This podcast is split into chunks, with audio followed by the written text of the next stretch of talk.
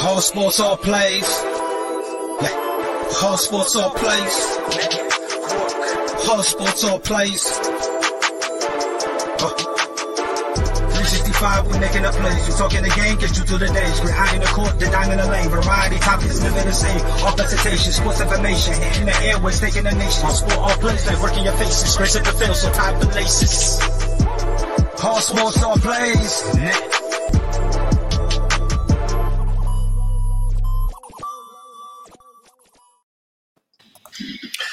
All right. What is up, everyone? It's Wednesday night.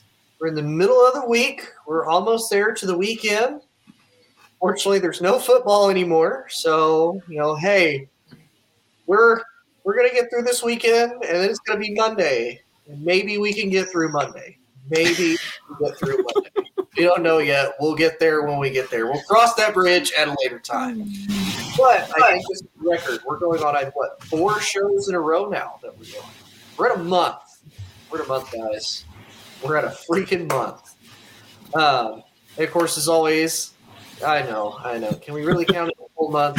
I, we're going to. I'm going. We'll take it. We'll take it. Um, joined as always, I got of course Joe. Joe, how are you tonight? I'm doing fantastic, sir. The Super Bowl is over. The off season is here. I cannot wait. And you know what? The Olympics are still going on. So all in all, not too bad in my neck of the woods. Fantastic. And then of course we always got Aaman with us as well. Aaman, how are you doing, good sir? Doing great. This football season might be over, but the off season just begun and everything else is raging on. So we're looking forward to that. I agree. I agree. So we'll touch on it. We'll touch on it real quick because I mean it did just happen a few days ago. Uh, the Super Bowl, which to me personally is probably one of the best Super Bowls I've seen in, a, in an extremely long time, like years. Like probably Colts versus Saints is probably to me the last personally Super Bowl. I was like, wow, this is this is a really good game. Probably the Ravens and Ravens and 49ers would be after that. So the, this to me is the I would say top top 10 Super Bowls in the last last 10 years. Um, so for you guys, Aaman, what did what did you think of the Super Bowls? What what would you say is probably your your positive and your negative coming out of this game? I mean, it was a lot of fun stuff going on. It was different. The Super Bowl halftime show was different. It was one of the better ones I had seen in a, in a long time, and the game was great. Right? We all had had Joe Burrow at the end of the game. He had a minute and a half to go, and we all were thinking, "Man, is he going to pull it off?" And of course, Aaron Donald just did an Aaron Donald thing on back to back plays. I thought that was fantastic it sucks seeing Odell go down earlier in the game, and it sucks seeing Stafford kind of get gimpy and Joe Burrow get gimpy. I got really worried there when he saw started limping off the field. But all in all, like you said, Tony, it was just a great game. I thought it was back and forth, and uh, you know, while the scores might have not been raging on after the initial surge in the third quarter, it did feel really good to have this kind of back and forth game. Yeah, Joe, what do you think? I absolutely love that so many narratives were destroyed um, and new ones were created. It really was a phoenix of a football game where so many things were destroyed to make way for new things. Is Matt Stafford a Hall of Famer? Is OBJ a number one receiver? Is Zac Taylor a good head coach? All new things. The one thing I hated, and this is such a, a petty thing, why on earth in 2022 are we submitting votes for the MVP before the two minute warning? Because keep in mind, at the two minute warning, Aaron Donald had not yet completed his, you know, masterpiece, and Joe Burrow had the ball trying to go win the game. So what you're telling me is Cooper Kupp is the MVP, but if Joe Burrow leads the Bengals down the field and wins the Super Bowl, he doesn't get the MVP because oops, the votes were already submitted. Like we're not in the 60s. Like what is going on here? Yeah, I, I'd agree. And and what was it? It's been and Joe, I'm probably going to make you feel old when I say this. Um, I don't think there's been a Super Bowl since I've been alive where one team won and the other player and another player on the other team was awarded the MVP. I can't think of one in the last 16 years since at least Bears versus Colts that I can remember another t- another player on the other team won the Super Bowl MVP, even though the opposite team won the Super Bowl. Like, I don't. It's only happened one time. I'm trying to. I'm trying to think of who that was. That's bugging me now. I want to say. I want to say Dexter Manley, but I don't think that's right. Um, yeah, it's only happened one time, so it's definitely not something that happens. But again, really in 2022 we just can't have like a little button that we're pushing and voting and like come on. Nope. And and yeah, I, I kind of agree. For for me, you know, I, I was one of those really this whole entire Super Bowl. You know, I I was going to be happy whoever won. I like Matt Stafford. I've always I've been a really big Matt Stafford fan. You know, he has all the statistics. He was just with a really crappy organization, did not build around him.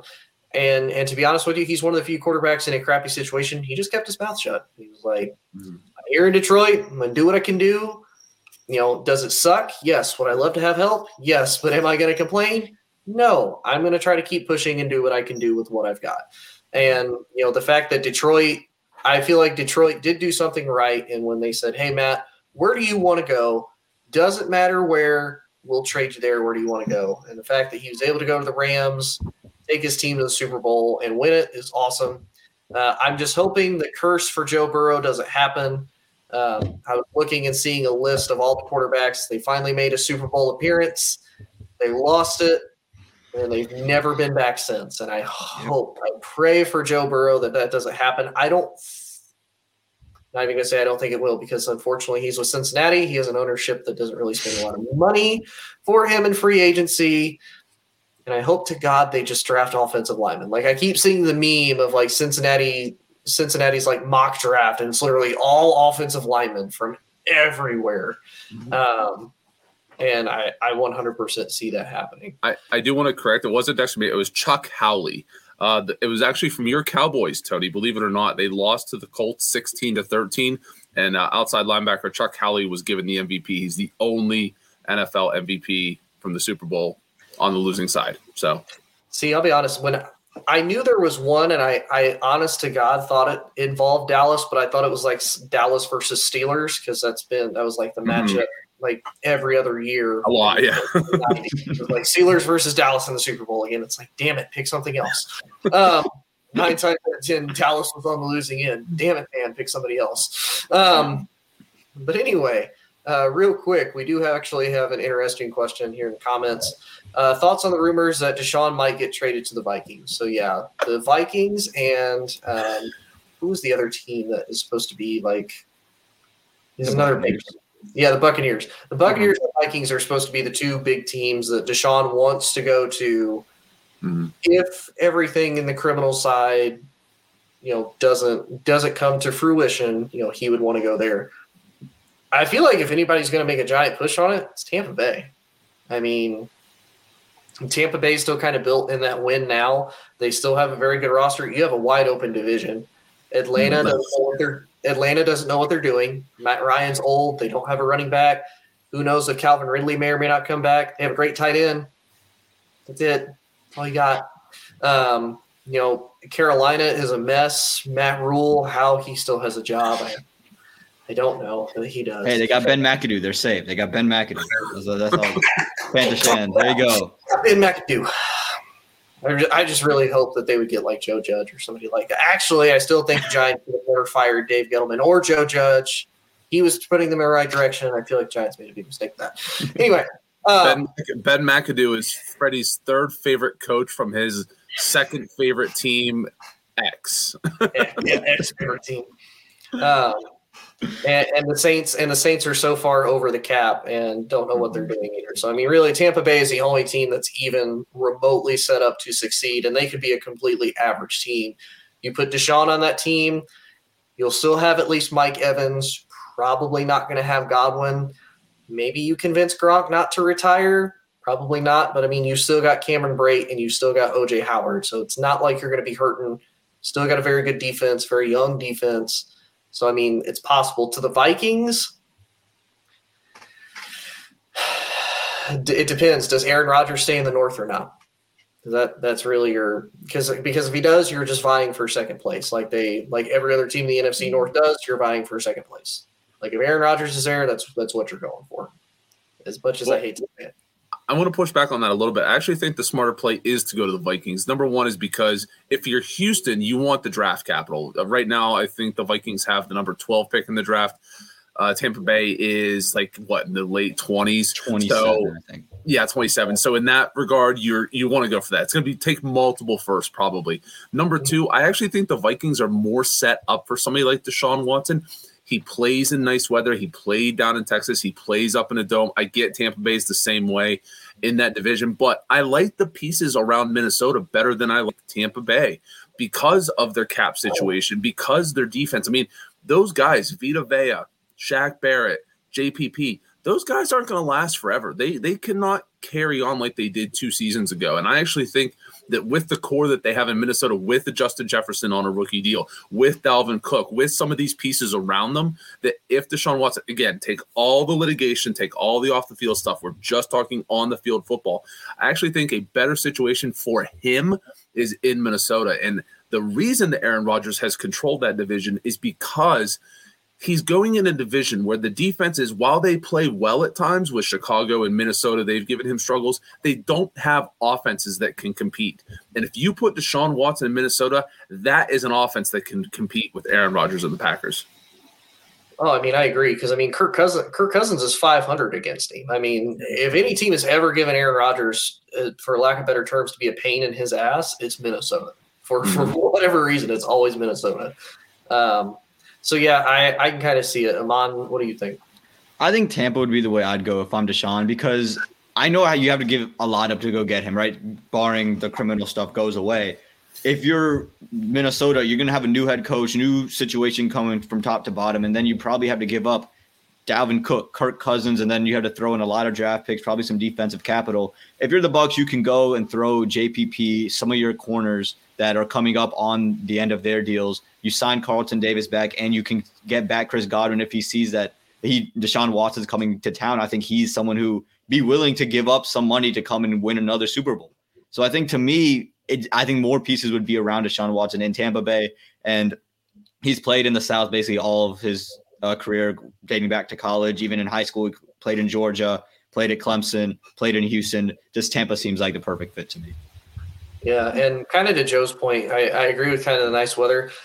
The, crappy part is, is if he goes to the Vikings, you're going to have to go to Green Bay at some point. You're going to have to go to uh, Chicago at some point. So that's kind of the only bad part. Now, at least with now, at least with the NFC South, again, more wide open division. Two of your two of your teams have domes, so I mean, you you know you get to go to the Panther, not the Panthers. You get to go to the Falcons. It's in a dome and you get to go to um, the Saints, also in a dome. So I mean, it's not not too terrible. The farthest north you're going to go is Carolina, and like Aaman said, he played you know he played at Clemson. It's not not that far from North Carolina, but he's pretty he's pretty used to that weather.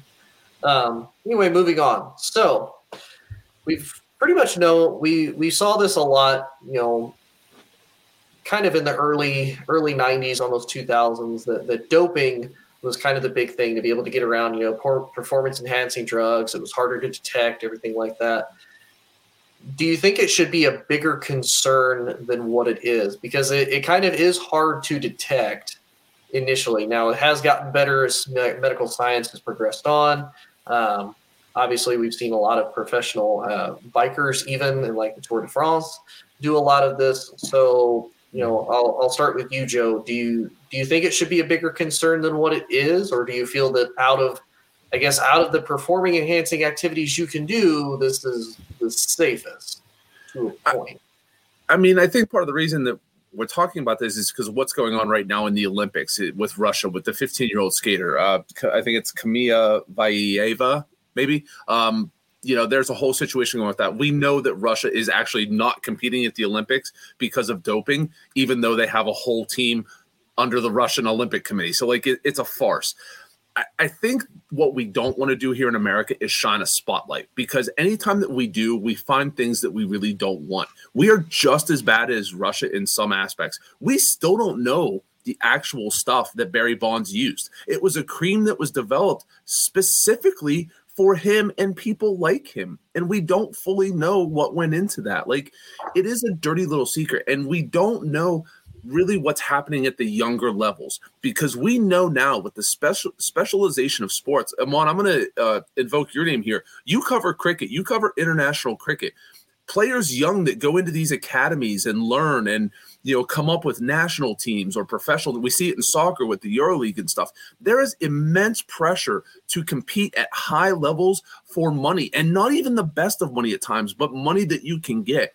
So I actually think that we have a huge doping issue here. It's not necessarily to the HGH levels that we see in Russia and a lot of uh, Europe and things of that sort, but I do think it's a real concern here. I, I, I absolutely am, and I think professional leagues have done a really poor job of getting this out. I mean, how many years did baseball take? I mean, we see A Rod, who was you know a whole year suspended, and we all knew he was doing it, and we other players, but like it isn't enough. And like football, who's the last guy that got?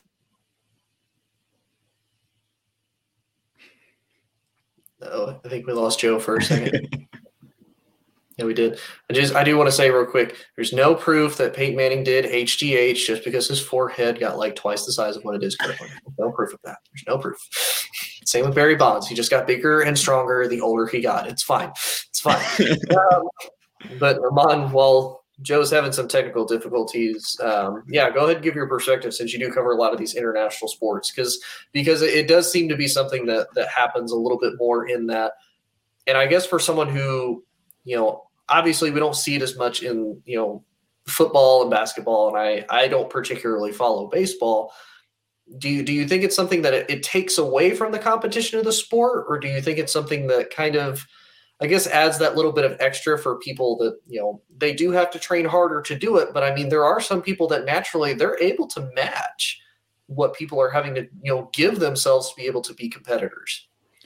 Yeah, I think it's an interesting conversation, right? Because I think when you talk about just the physical side of it, yeah, right. You you're finding ways to get bigger and stronger and play longer. But I think it's just the more the harm that it can do inside of you that's scary. And if you start this from a young age, it doesn't really you you see the side effects, right? We've seen things just not go right for people, and that's the real concern here. I think it's less about what you're doing on the field because again, if it was just physical, everybody in the world would be doing it. If we're just being honest, to get a competitive, that, that's just everyone goes to the gym and tries to deadlift a hundred, you know, as much as they can.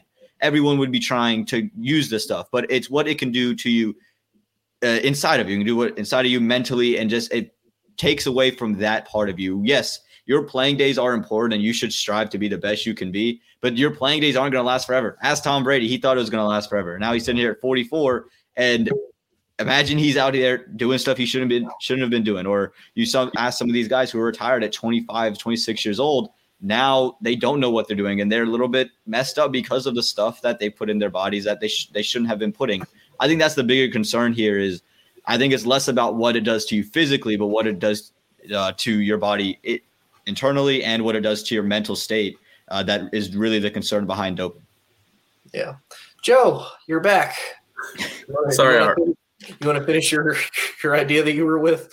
Yeah, our internet dropped out. Sorry about that, guys. Uh, where where did you catch me at?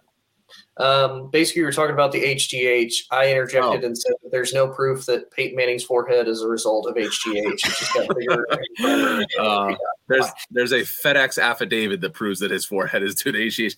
No, again, like I don't think the United States has a, a you know, like um, human growth hormones, things of that sort. Like we've seen, there's a great documentary called Icarus about the um, the steroids and stuff and going on in Russia. But again, like we need to really nip this in the bud at the lower levels of what we're doing. I mean, the thing that went on with the skater in the Olympics is it was basically to improve lung capacity, and and that's a lot we've seen in the Tour de France and stuff like this. Like you either have to do it one of two ways everything is legal under doctor supervision, or you literally are not allowed to take anything that you cannot buy at Walmart. Like if, if it is uh, anything more than a multivitamin, you're not allowed to have it because it is absolutely out of control because we don't know. Again, I'm on I just caught your tail end of it. Not only physically, but mentally, what happens? I mean, we roid rage is a is a tell, you know, a tale as old as time, but like there's worse when you are literally altering parts of your genetics because we don't know what's going on. It's dangerous. And I think that us at the big core four sports in America need to look at the, the shortcuts that players are taking and we as fans accept. Yeah. And Joe, I'll, I'll pose the same question to you because I asked Aaman. Do you think that doing it in this manner takes away from from the overall sports competition or do you feel that it adds to it? It takes it away. It absolutely takes it away. What are we told from the youngest of ages? All of us went to kindergarten. Everybody line up on the line, run to that run to that spot. And who was in first place was the fastest kid in school. And they walked around and they said, I'm the fastest kid in school. I'm not the fastest wind dated. I'm not the fastest kid on steroids. I was the fastest kid in school. And I'm sorry, when you inject this stuff, none of us, none of us watch the Tour de France anymore. Why? Because we know. We just know. If, even if you latch onto somebody, somebody on their team or them themselves are going to get busted for doping. And it's it, I'm sorry, it just takes it away. It's not enjoyable. And again, which is why NHL, MLB, NBA, and NFL do not want to go down this path. Same as college football, same as all of this stuff. Yeah, yeah, I definitely agree. All right, so speaking of NBA, so Aaman, I'll start with you. Why do you think the NBA trade the deadline works better than obviously than what we see in the NFL?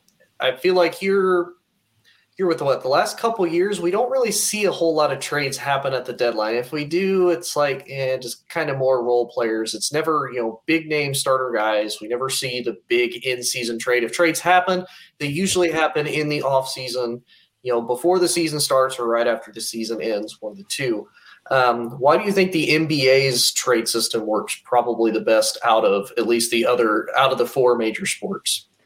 I think it has a lot to do with the players. The players have a lot of power in the NBA. You see that they have a lot of say and a lot of pull, and it feels like compared to the other three that they have the most that are there. And you see more guys in the NBA, more big time players be asking for a trade. James Harden, back to back years, asked for a trade. Whether you love him or you hate him, he's a guy who's always talked about. If you just flip on to any sports channel there is, they're always talking about James Harden. We talk about Kevin Durant, right, or Russell Westbrook, or any of these guys. They they are willing to be traded. They want to be traded. In the NFL, when you hear this guy is traded, it feels kind of negative, right? This is a negative connotation, almost like, oh, well, OB, OBJ got traded from the Giants. It's like, oh, well, what happened? You're there's something there. But in the NBA, it's it's just common practice, and I think that's the difference. Is just the connotation we wrap around it.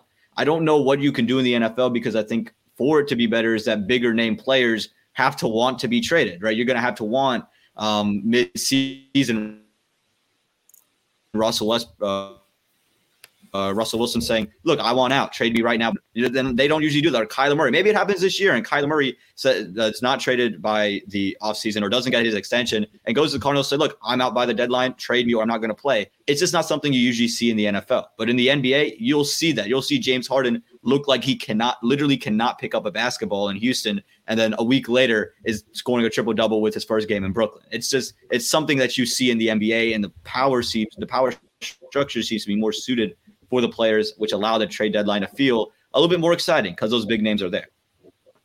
Yeah, and and I'll say before before I hand it over to Joe, I, I think a lot of it just has to do because the NBA has so many games that they play. Like I feel like for the NBA, the trade the trade deadline works because it's kind of your second option for a second wind. Like we'll, you know, you could take a team. Okay, say we'll we'll throw in Detroit because I refuse to talk about LA, um, just because everybody talks about them. You know, take take the Detroit Pistons for example. Say they make like four or five major blockbuster trades and Detroit goes from being, you know, bottom of, you know, the Eastern Conference to now they're vying for, we'll say this, we'll be realistic. We'll say like the sixth or seventh seed. Like, you know, now they have a second win because now you have, now you can get another player that, that makes some type of an impact, that has a major input that can change the game. Whereas, like you said, Aaman, I kind of agree when you trade, okay, are they a problem? You know, why didn't you get traded or get released early on in the off season? Kind of, you know, have an idea where you want to go.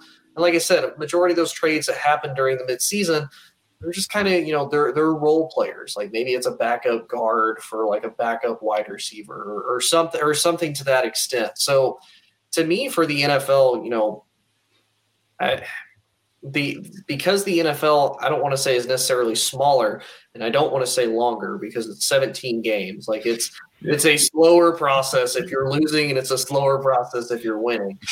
You know, I I don't really know. I don't know if for the NFL if they shouldn't just keep the trade open, you know, all year round. Because I mean, think about it. I get it. You know, there kind of needs to be a limit. You know, because hell, who knows? You know, Cincinnati could be like, all right we're going to give you like all of our draft capital for like three offensive linemen so we don't get smoked by Aaron Donald in a Super Bowl. Like, yeah, okay, I mean, I get it, but then, you know, since he's going to fall off and that's going to be their own downfall and other teams are going to build back up off of this. And we'll, we'll actually touch into that uh, in the next topic here in a second.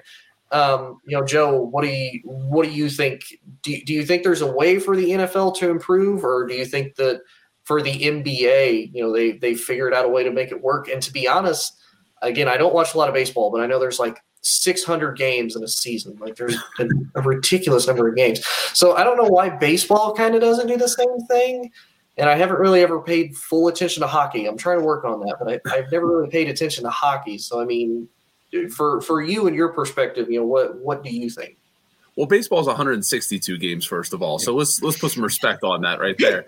But I mean, the reason is is because I think the NBA, especially in the last five to ten years, there's only literally a handful. There's maybe five guys going into any trade deadline that you say they're not getting traded. Other than that, it is a possibility for anybody in the league to get traded. And I also think that the NBA draft is the draft that we really we care about the top pick when it's somebody we know, but we don't really care about it. There's only two rounds. Most people do not know more than five players on average, and that's that's that's a, a high. I mean, five players. Give me five guys from last year. I'm not sure you can right off the top of your head, but like, and they've had a year in the league. So again, it, it's it's interesting in that regard, and also it's the way that these deals are structured. It's a pick four years from now. It's a pick five years from now. It goes in the back of your mind. You don't think about it, and then when it comes around, you're like, wait a minute why do they have two picks in the top five? It's like, oh, from a trade they made five years ago, and then now it's coming up to bite them. I mean, we saw that happen between it didn't happen at the trade deadline, but we saw between the Celtics and the Nets with you know Kevin Garnett and Paul Pierce, like all these picks down the line that ended up building the Celtics now. So in that regard, in the NFL, it's also because we don't we don't care about as many players. Like if you have a favorite basketball team, you can probably name their whole team, all 12 guys. You probably can. And in the NFL, if they're trading like a lineman, I mean, last year Orlando Brown Jr. got traded to the Chiefs. I thought it was a big deal. Most mm-hmm. people are like, oh, okay. And it's like, no, that's actually a huge deal. like you should care about that. And it, and they don't. So, and again, it's also the way the, the sh- contracts are structured because of bonuses. You know, the NBA has guaranteed contracts, so like it's just straight up money. But I mean, the NBA does this right because I'm a casual basketball fan and I follow Woj. I mean, let's be honest, like he's got all the news. And mm-hmm. and it's it's fun those like 48 to 72 hours where you're like you know, I'm a Pacers fan, so this one kind of hurt me because I'm a Sabonis fan. But like, I'm I'm literally refreshing Twitter trying to find out what's going on, and it it's just it's captivating. I mean, somebody brought up in the NFL should the NFL move uh, the deadline back one to two weeks? No, actually, if it were up to me, I think a solution would be you can make trades up to your 13th game. After your 13th game, then it's done. So the trade deadline is actually spread across time because of the bye weeks and stuff. So after you've completed your 13th game, you can no longer make a trade. Hmm.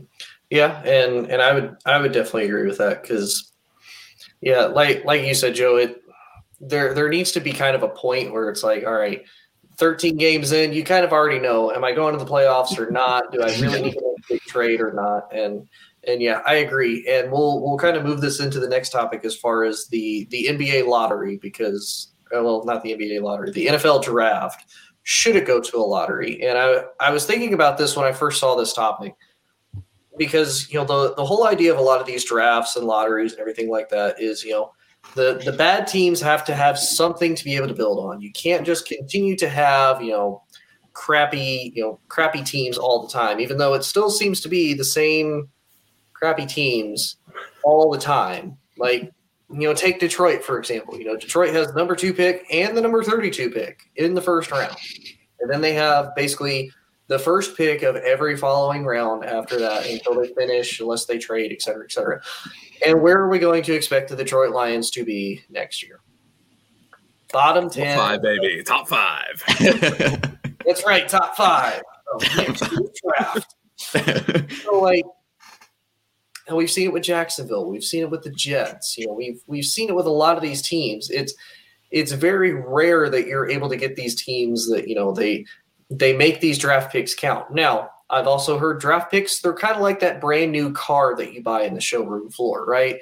You get the car, it's got no mileage on it, it's brand new, smells like brand new leather, super nice. The minute you drive it off that lot, you've lost three grand just right there. And I feel like draft picks are kind of the same way. We can evaluate somebody up and down, head to toe, night and day in high school, in college. Sometimes it doesn't correlate over to the NFL. It doesn't correlate over it well at all. You know, mm-hmm. Matt Leinart. Matt Leinart was supposed to be a phenomenal quarterback you know, for USC. Didn't pan out in the NFL. Tim Tebow, perfect example. Didn't pan out. You know?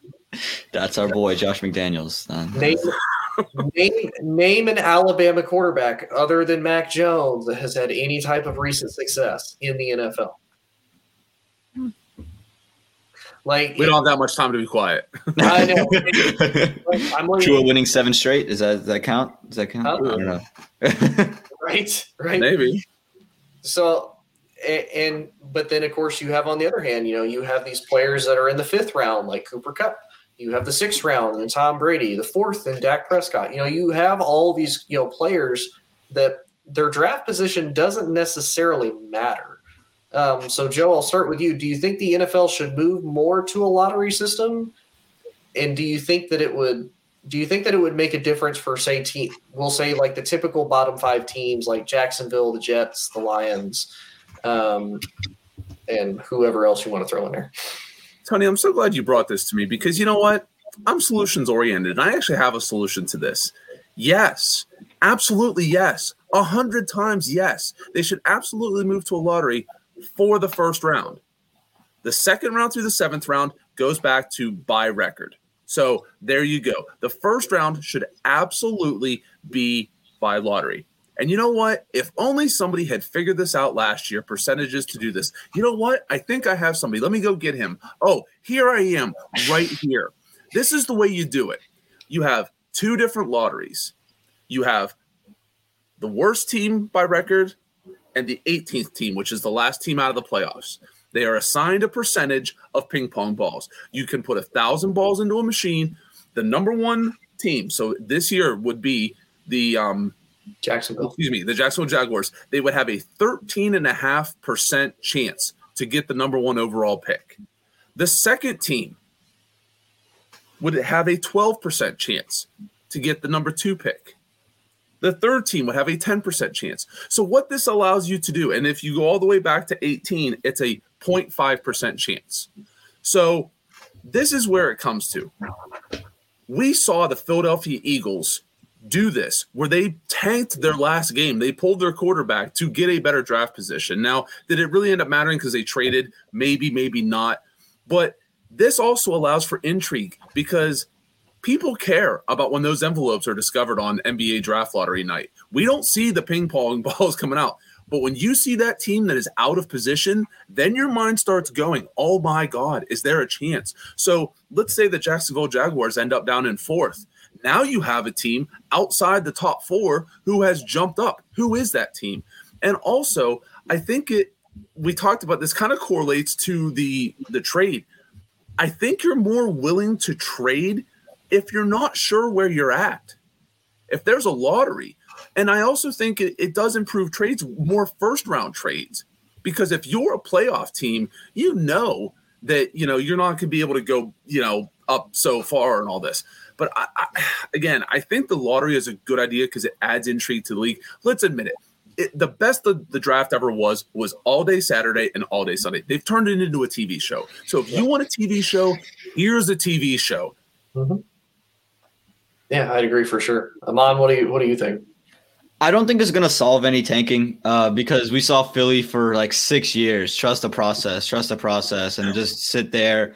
Detroit for years, Cleveland when they lost LeBron. So it's not going to stop tanking. But I do agree with Joe. It does add that level of intrigue, right? And it also promotes you to now move off of some picks. Because if I'm say Houston at three, and I don't know what I'm gonna if I'm gonna have three or, or if I'm gonna have one, if I'm gonna have 18. I have no idea. And maybe someone comes available. Oh, maybe I want to make another trade, or maybe uh, you know whatever. You can trade a player to go get another ping pong ball in your favor with that pick. So there's multiple intrigues there, but to me, I'd, you could have the regular draft, you could have a lottery. Tanking is going to occur, and nothing will get stopped until you fix the guys making the picks. Until guys, until people don't draft Mitch Trubisky number two overall, until people don't trade up to draft Tim Tebow or Johnny Manziel or maybe Jordan Love. You know, until the Browns get competent GM status, you know, you you're not going to have this thing be solved. Will add intrigue, absolutely, but will it solve an issue of tanking? I'm not sure it will. It won't, but can I give you a little? I'll, I'll use this season as a simulation. We've just finished the Super Bowl on February 13th. What if on March 1st we had the lottery show? So now we have, we know who the combine invitees are. March 1st, we know the order of the draft. So now we know where the picks in the first round are at. So now the new league year starts. It adjusts free agency and the way people are signed.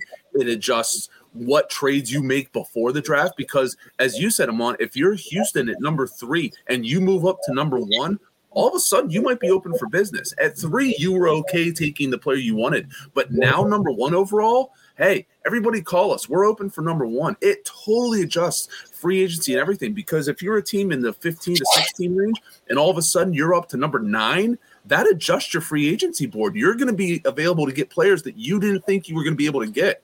So again, that just adds more level of intrigue to the whole offseason. Yeah, and, and I kind of honestly, if if I'm a college player, I would almost be a big fan of this too. And I, I say that because because think about it, you know, we'll we'll take actually this year for example, you know, you Trevor Lawrence, um, let's see, Trevor Lawrence, Trey Lance, um, Zach Wilson, Mac Jones, Zach Zach Wilson, Mac Jones, Justin Fields, right? And what were what were the first five teams? The Jags, the Jets, the Niners, the, the Niners, um, the Bengals were was Atlanta team. It was yeah. uh, Atlanta and then Cincinnati. Atlanta and, and Cincinnati. Cincinnati. So think about it. if if we do this draft lottery, right, and mm-hmm. and say you know you're Trevor Lawrence, it's like okay, you know, out of out of these teams, who could I potentially go to? I potentially might go to the Jags. I potentially might go to the Jets. There's a chance I could go to the 49ers I'm going to be in a lot better position with a lot better coach and a lot better weapons. And and think about it. What what do you think would have been probably more interesting for the NFL and for the playoffs overall if you have Trevor Lawrence and Deebo Samuel mm-hmm. instead of you know hey, Trevor Lawrence, Urban Meyer, have fun at the dumpster fire. now there's a trade to have at the deadline too. If you do that, because Jimmy Garoppolo gets a move. Yeah, mm-hmm. Jimmy Garoppolo gets a move. You know, you're moving quarterbacks around, and and like Joe said, free agents because then you know maybe more people are like, oh oh crap, the number one overall pick, this you know supposed to be generational talent, and Trevor Lawrence is now in San Francisco. I want to go play with this kid. You know, they have a young future there. I want to be a part of this type thing. So, I mean, I that to me is what I would do. I think it would kind of help save some of these quarterbacks' careers of doing that. You know, now who knows? Maybe maybe Zach Wilson still goes to the Jets. Maybe he's still a reach. I don't know. I think he is, but that's just me. I mean, Mike White is obviously the goat for the Jets, but that's. I mean, I'll, I'll, use a team here real quick. We talked about earlier. Let's say Minnesota. Minnesota is the number 12 team in the draft right now. If Minnesota moves up to two, they have Kirk Cousins. Now the question is, do they go and do they draft a quarterback of the future? Because at 12, it's a little bit easier to take that guy. Do you take him at two? Now all of a sudden, are you looking for a team to trade up and do that? Are you looking at another position? Again, it throws everything into a flux. All you're doing is what what this is to me. This is like taking a, a really good ice cream sundae and dipping it in chocolate. You're not taking anything away from the NFL draft, from the NFL as a whole. All you're doing is adding something good to it. You're just deep frying it. It's fine. Deep frying. That's fine. It, makes it better. um, and pretty much our last topic, and it, it's kind of well, I don't think it's the same for the NBA as it is for the NFL. Do you guys think that salary caps are better for the players or for the owners? Aaman, I'm gonna start with you. So on the surface, I you know I think the obvious answer is the owners. But I was kind of thinking about it, and I was like, these guys are all businessmen. And if they could just go and you're telling me they just get to spend money and you tell me that Jerry Jones wouldn't pay everybody the Patrick Mahomes contract to come play for the Dallas Cowboys. And now you got guys who might not have made a name for themselves because they have to fight for that roster spot and now they get booted off because of the fact that you're paying everybody to come to one team. Yeah, I think the the salary cap, I think it is good for the players. And again, yeah, you don't get the huge money if you're Patrick Mahomes. Yeah, you don't instead of a five hundred million dollar uh, instead of a billion dollar contract, you get a five hundred billion dollar contract. I'm sorry, my bad, buddy. But you know, if you're a guy like Jakobi Meyers, who was an undrafted free agent and now has an opportunity to get on the field, that's why because the Patriots couldn't go and give Brady in his final year everything that he needed at wide receiver. If you're a guy like Cyril Grayson, who was a track star, now you get to be on a team like the Tampa Bay Buccaneers and uh, catch passes from Tom Brady. Uh, even guys like Cedric Wilson, who are you know better known coming out of college, still wouldn't have that same opportunity. Thinking and Van Jefferson, even on the Rams this year, who knew Van Jefferson before this? Cooper Kupp coming into this uh, season. So I think that you know while on the surface it might be the the owners is the obvious answer. I think in the end it does save a lot of these maybe lower echelon players or guys who don't come in with as much prestige because of the fact that they get a better opportunity. Joe, what do you think? Well, I think we need to divide this kind of like you mentioned, Tony, into two different things. Let's talk about the NFL and let's talk about the NBA. Let's talk of the NFL first. We have a salary cap floor. It's so much money that you have to spend, which is a good thing. You always have to have a minimum because if not, people like Dan Snyder, people like Shad Khan, people like that are going to try and, you know, just get the very least they can. Yeah, they're, they're, that's just what they're going to do. Yeah. To me personally, I would love to see the NFL uncapped. We saw what it did for one year. And unfortunately, Dallas and Washington were penalized because even though there was no rule against it, they kind of went against the brotherhood of the NFL. The reason that they don't do it in the NFL is one simple reason Gerald Wayne Jones. Because absolutely, like you said, Aaman, it's Jerry literally just calling every every free agent, every single free agent. He's calling up and he's saying, 10 years, $50 million yes, it's not a whole lot, but you, it's whatever, you know, $500 million, a billion dollars, you know, whatever it is. I'm going to pay 10 years, $50 million for the best kicker in the league. I'm going to pay 10 years, $50 million for the best punter in the league. Like, he's not going to care. I actually think it's interesting because we do see this in the NBA, which I'll get to in a second. But cash poor teams like the Raiders, yes, John, it did, it would hurt small market teams. But here's where this benefits the NFL those small market owners who don't want to spend any money will no longer be owners dragging down the league. They're going to be forced to sell to rich businessmen who want to spend the money, who want to promote the league, who want to have really good teams because they're not going to be rewarded in the brand new Joe McDonnell uh, um, lottery draft. I'm, I'm going to trademark it, but that you know that you can't be Jacksonville and not spend a lot of money, have a ton of cap space, and get top five picks all the time. Like, who wants to see that? Don't you want to see every team come from nowhere? Like Cincinnati fans, we have one in the group who was very adamant that they were going to win, but like. It, when you have a team that has been bad for so long and they're good, it makes people around you better. And I want every team. I don't want Dallas to win. Don't get me wrong. I don't want Dallas to win, but I want every single team to have the opportunity. So I think in some ways the salary cap is is a bad thing for the owners because it should force you to be an because Aaman, you said it, they're businessmen. Who wants to run the 20th best paper company? Who wants to run the 20th best software company? Nobody does. You want to be number one. And if you're not having that mindset in the world's richest league, what are we doing here? Yep. Yeah. Um, first off, Joe, um, we do want Dallas to win. oh, we do. Absolutely not. This, this, is for that Patriots losing five Super Bowls comment. I know what this is for.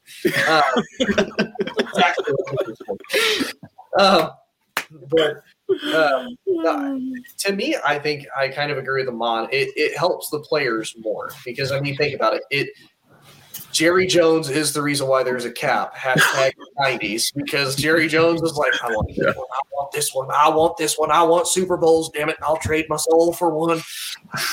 right? We know what Jerry's doing. Jerry's sacrificing newborns to get Super Bowls.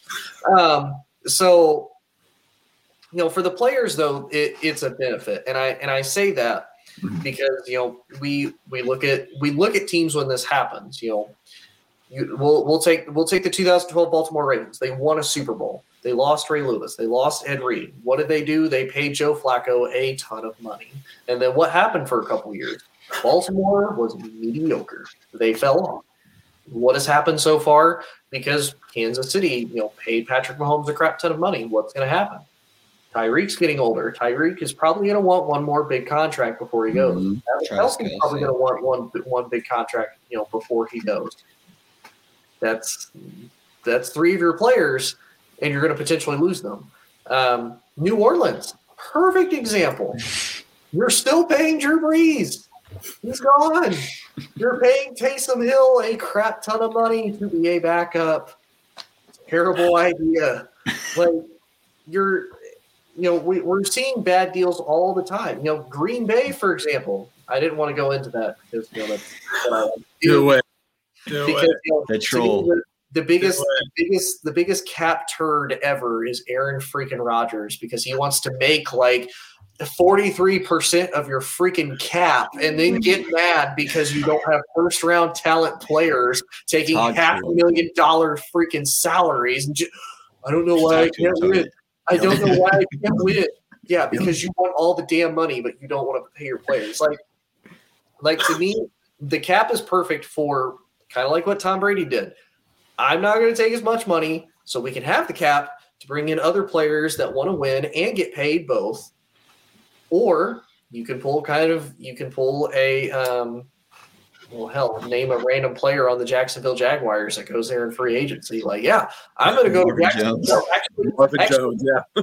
and Mark, actually, the perfect person, uh, Ndamukong Suh, went to Miami, seven year deal, a hundred million dollars to a bottom franchise. And what did Albert- you get out of it? Albert Haynesworth to Haynesworth. Washington. Admiral, exactly. Like, if you want to go get paid the most money, by all means. Again, this is a temporary thing. You're not going to do this forever. We've seen players get their careers cut short. Go make as much money as you can. But I'm looking at players, Aaron Rodgers. Don't sit here and tell me you want to win championships and then sit here and tell me I want to make $70 million. I'm confused. Why can't you go get me help? Don't do that. Don't do that. But but part of this is in the re- and I, I do agree with you guys in the current structure that it's set up. It is the players, but the problem is, is there's so much funny money. The money a player makes is not the same as their cap hit. That's not the same in the NBA. Their salary is the cap hit. Like th- they have this. So what the NFL wants to do in this regard is if they want to change it and they want to have an open cap, then it's money. You pay somebody a $3 million salary, it's $3 million, and it counts $3 million against you. It's as simple as that. Yeah, and I kind of agree, and I I would like that more for for NFL team because now because now you know again take New Orleans for example. How, how long do you think it's going to be before New Orleans can financially recover from this and even be at a financial point to where they're like, okay, now we're back over the cap. Now we have some draft picks. Now we can go sign big money free agents. That's going to be what 2026, 2027 before we maybe see New Orleans back over in the positives to where they have an abundance of money. And then look at the Jaguars. Jaguars are always like top three in the most cap space. And like Joe said, you always have the most cap. You like you you spend big money on like old like B rated, you know, NFL free. Like don't get me wrong, I love Marvin Jones. I thought that was going to be significantly better than what it was, and I was completely and totally wrong. That was a flippant bust. so it's like you guys have all his money, and what are you doing with it? Like nothing. Like you're not doing anything What with Jackson, it. It there. what Jacksonville is now, they're a movie, they're a movie studio who keeps paying thirty million dollars for Dan Aykroyd. I love Dan Aykroyd, but he ain't making thirty million dollar movies anymore. Like he has a great legacy, but that just ain't the dude anymore, and that's Jacksonville. They're kind of like that black leather couch for you know the the spicy movies. Like you know, it's a nice couch. I don't want to buy it. I'm not paying mm. two hundred dollars for that couch. I know what that couch has been through. like not, it's not happening.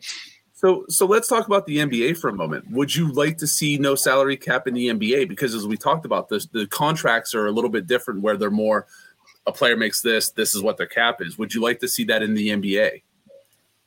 It feels like it is that in the NBA. To be honest, there's no hard cap. There's no punish. Like you can be in the red and you're totally fine. You know. So to pay taxes, yeah. yeah, exactly. like and then everyone's Lakers, yeah, we'll pay taxes, whatever. We were in California anyway. We'll just go for it. You know, it, it doesn't even matter for them. So uh, in the NBA, I don't think it makes a difference whether you go no, if you say officially no cap, because the way, again, the way it's set up, if they feel this player is going to change the entire franchise, okay, I get a slap on the wrist and get a ring to my finger. I'm going to take it. Yeah. What, Yeah. would you would you feel comfortable if they did like a no cap, but you're only allowed to have, let's say, a percentage? Like no player can take up more than Like 20%. twenty eight percent of of of your total amount. So if the Lakers want to pay LeBron fifty million dollars a season, he cannot count more than twenty eight percent against their total for players. Something like that is kind of a safeguard because that way we're not getting LeBron James, you know, Kevin Durant, Giannis all on the same team. Like it's Right. literally if you're gonna do it, you're gonna suffer. Wait, you don't want super team? Wait, no, because that's how LeBron James wins championships is super team. Oh, Okay. oh my God! Don't let pride hear you talk about like that. Oh my oh, goodness. Oh, I know. I've been- Nobody ever listen, wants. Everybody's gonna sit here and say, "Oh, Dwyane Wade and Chris Bosh wasn't a super team." Bull freaking. crap. No, no, no. I'm just talking about in Cleveland. That one in Cleveland was there's nothing on that team. I'm oh. just, Oh, I'm- oh, Listen, true. I mean, you had I, have been reeling Tony in all night. I knew he'd get Rodgers. I knew he'd get LeBron. I just fishing, man, right off the dock. Hey, I don't even talk about LeBron. I think this is the first time I've talked about LeBron in like weeks. That's good Well, because when your team is terrible. under 500, you can't really talk about him. You know, that's just No, But- but that's what- the part. Lakers aren't my team. It's no, everybody no. else. I'm just saying when when LeBron's team is under 500, Oh, yeah, can yeah. talk about it. You know, it's like But but what would you think of that? Yeah, I mean, it, well, kind of like you guys said, that, that's kind of already the case for what it is in the NBA. As far as taking over 20%, I mean, I could see it, but I mean, realistically, the, that's kind of what they already do now. I mean, that's part of the reason why, you know, Kevin Durant, you know, Giannis and LeBron aren't on the same team is because, again, kind of the same thing in the NFL. All these guys, you know, they might be willing to take a little bit of a pay cut because, like, oh, yeah, we're to go get a championship. Like, this is to happen but I'm not gonna I'm not gonna go take a championship for you know half a million dollars. Like, no, I'm I'm still one of the better players. Like, I can go somewhere else, form like half a super team, and still be there in the same position you are. You're just not gonna have me there. So I mean, it it's kind of like how it is now. Because I mean, think about it. What well, literally before James Harden was traded, you had Kevin Durant, Kyrie Irving, and James Harden all on the same team, all under the same cap. So I I feel like really the the NBA is already kind of set up for that. To be honest with you, um, now I actually would take that idea and transfer that over to the NFL. And I say that so that way you don't have teams like the Saints that are going to be, you know, cap struggling for four or five years. You don't have players, you know, and again, it sucks for the players because I'm I'm all about players getting paid because again, this is not a, a long term guaranteed thing you know, but that way you don't have, you know, Patrick Mahomes eating like 33% of your cap. You don't have Aaron Rodgers eating up like 40%. You don't have Dak eating up like 40%. And it it gives teams more of a chance to be successful and and bring in decent players to be able to compete.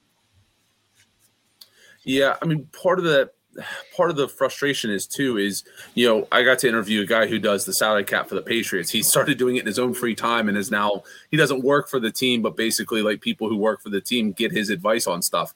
And he said like it's it can definitely be like mind numbing the way you have to understand everything because there's so many rules. The money doesn't equal to the cap space and this and that and all that. And it is really frustrating. I mean, there was this narrative you know the final i think it was the final four teams if you look at their cap hits or the money they were making you know you had patrick mahomes you had matt stafford you had you know joe burrow's on a rookie deal so that doesn't matter. But like these playoff quarterbacks making all this money. But again are those teams going to be successful long term? I mean right now we're going to see the rams. The reason we're hearing about aaron donald possibly retiring is because he wants to be the highest paid player in football and by a lot. And guess what? When you have a guy like Stafford who makes a good amount of money and a guy like Ramsey and all this, it hamstrings you. It makes it hard to be competitive, which is why teams like the Steelers and the Colts and the Patriots were anomalies because they were successful for so long because the NFL, the modern NFL, is not designed to be that way. It wasn't like the Cowboys and Steelers of the 70s. It wasn't like the Packers of the 60s or the Browns of the 50s. Like now, you have to have i mean there's a reason as much as i hate them there's a reason the analytics have come into football so much because you have to have an mit degree to understand all of this stuff. Mm-hmm. well not only that but i mean think, think about it now. The, the modern nfl you got to get at least one. You got to be you got to get one to be relevant. You know look at look at tampa bay. They're like we're going all in on tom brady. We're going to get at least one. That's all we got if we get another one cool. If not we're getting at least one. Same rams. Los angeles. Yeah the rams, rams are a perfect example.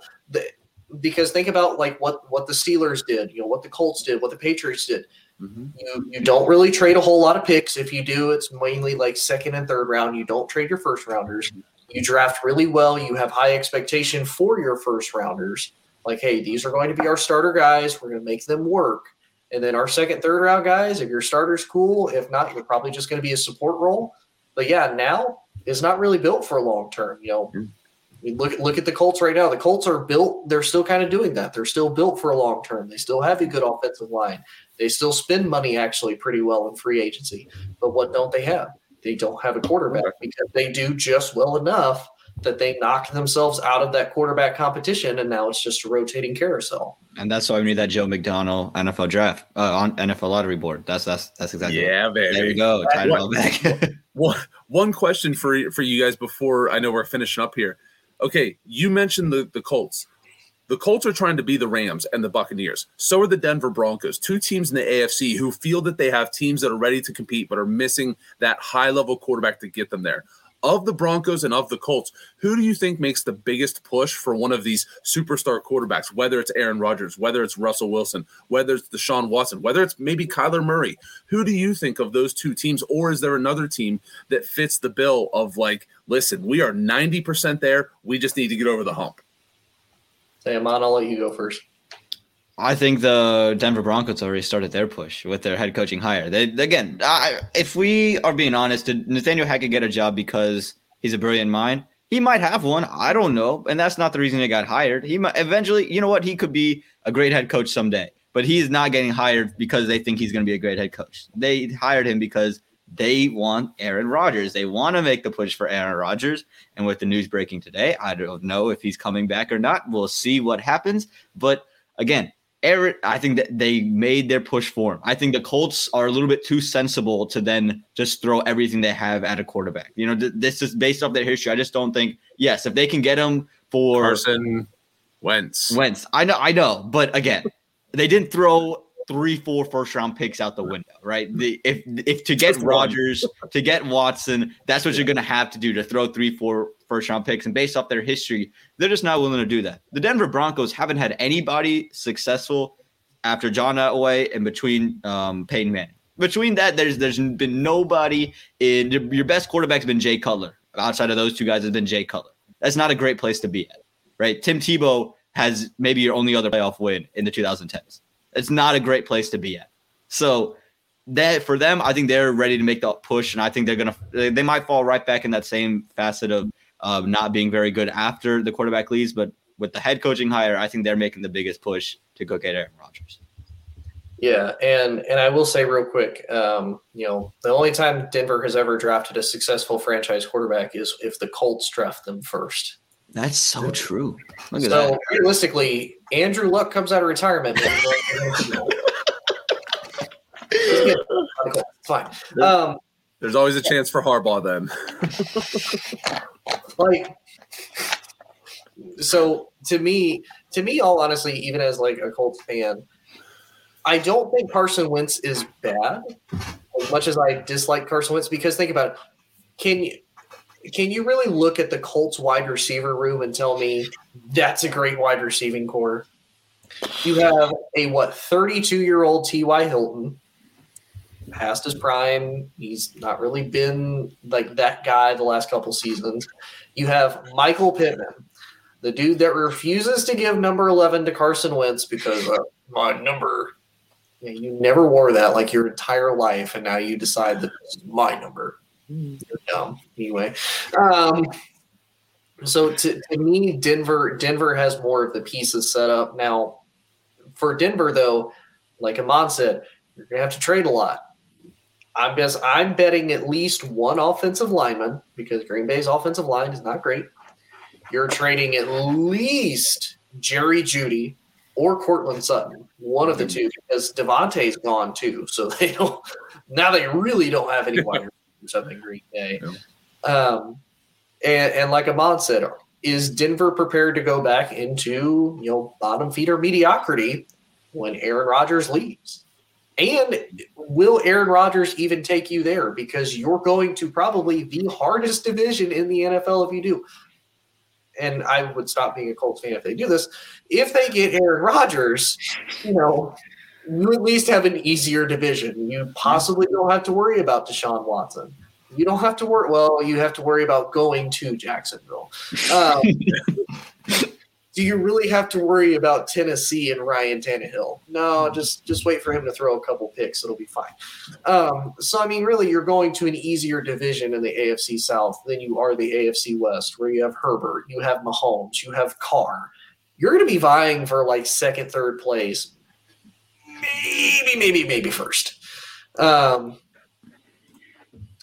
what Aaron Rodgers will take him anywhere. Uh, no, that's, No, because he can't. He can't do it right now with just well with just Davante Adams.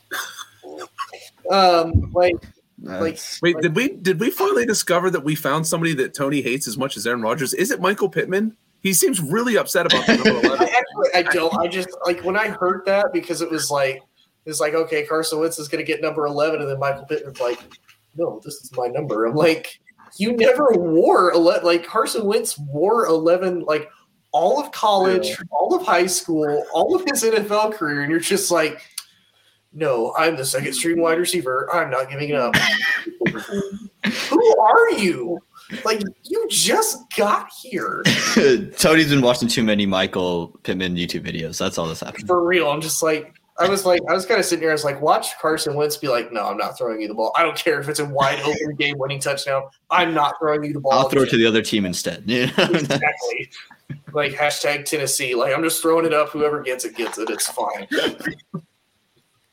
but I really don't. I really don't dislike. Well, I don't care for Michael. Like it's. it- I don't have anything against him. I just thought that was the stupidest reason to not give Wentz his number. Like, like to me, there's a point. Like if you've been in the league for four or five years with the same number. And, and unless you're like Larry Fitzgerald and you've worn number 11 for like all of eternity, give, give him his damn number. Like, it, like look at Chris Godwin with number 12. He's like, well, this is the number I wear. And even Tom Brady was like, I'll pick a new number. And Tampa Bay was like, no, no, no, no, no, no, no, no, no, no. That, that's you. That's how people know you. No, no, no, no. You're you're giving up number 12. Like, like, uh, yeah, it's like Michael Pittman. You've been in five minutes. Let Carson Wentz have 11. If he leaves next year, take your 11 back. It's not even like you're number one in jersey sales. Like, just stop it. Stop. You're not Justin Fields in Wisconsin. Could you imagine- It's not like that. Could you imagine if Tampa Bay like literally made Tom change his company name from TB used to be twelve? Like that would that would be pretty bad if they didn't let him get number twelve. No, well, didn't wasn't it in a recent interview? He said that he was like thinking about going to number seven because he's Yeah. like, yeah, I'm gonna go I'm to chasing number seven. yeah, I'm chasing number seven. And I'm like, that'd have been kind of cool to see Tom in number seven. Like it, it would have been different. Like in seven, I, I wouldn't like, have gotten used to it, man. I'm not used to seeing him in red or the Tampa Bay shade of red. The throwback New England Patriots jerseys red was nice, but this shade Whoa, of red was not it. you're like no, or the or the gray, the gray of Tampa. Bay, this- it just wasn't it, man. It, wa- wasn't it. The orange practice jersey is just not it. Just not doing it for me. That's fair. That's fair. um, I think Joe's having technical difficulties again, or he's really focused and not moving. or he just he thinks, man, I'm gonna shut up. You're you're not funny. That it's. I, I think that's what it is. I think he's just coming. that, or maybe he's just so stunned about the Michael Pittman thing. He just There we go. Now, yep, that was it. That was it. It was Michael. You guys It was- you guys were saying something mean about me. I'm very upset. I don't know what it was, but I'm gonna listen back. No, we we said that you had. Um, we said that you just seemed like you were either very focused or you're having technical difficulties, or we like fried your I'm brain having technical difficulties. about, about Michael Pittman. Yes. Just you know, nobody liking Michael Pittman. I'm having a Freddy moment. My internet is having a Freddy moment. Well, it works out because that's actually all the time we got for the show. Um, again, thank you to Aaman and Joe for coming on. As always, a blast. Of course, we always find out something new about each other. We pretty much know that. Well, we found out that apparently I don't like Michael Pittman, and that I can still roast Aaron Rodgers with the best of them. Um, we also found out Joe's going to trademark a new lottery system for the NFL. I expect the paperwork there on Monday. um, and Aaman is definitely going to be the, the curator for stopping, you know, blood doping, you know, across international seas as well. So, you know, Aaman's got his assignment. Joe's got his. Mine is to throat punch Michael Pittman for not giving up. anyway, guys, thank you again. Tune in next week. We'll, we'll, probably have another show. If we don't get canceled, it'll be fine. Um, but again, thank you guys for tuning in. Hope y'all have a good night. All sports, all plays. All sports, all plays. All sports, all plays. Uh, 365, we making a plays. You talking the game, get you through the days. We're high in the court, the dime in the lane. Variety topics, living the same. All presentation, sports information. Hitting the airways, taking the nation. All sport, all plays, like working your faces. Grace at the field, so tie the laces.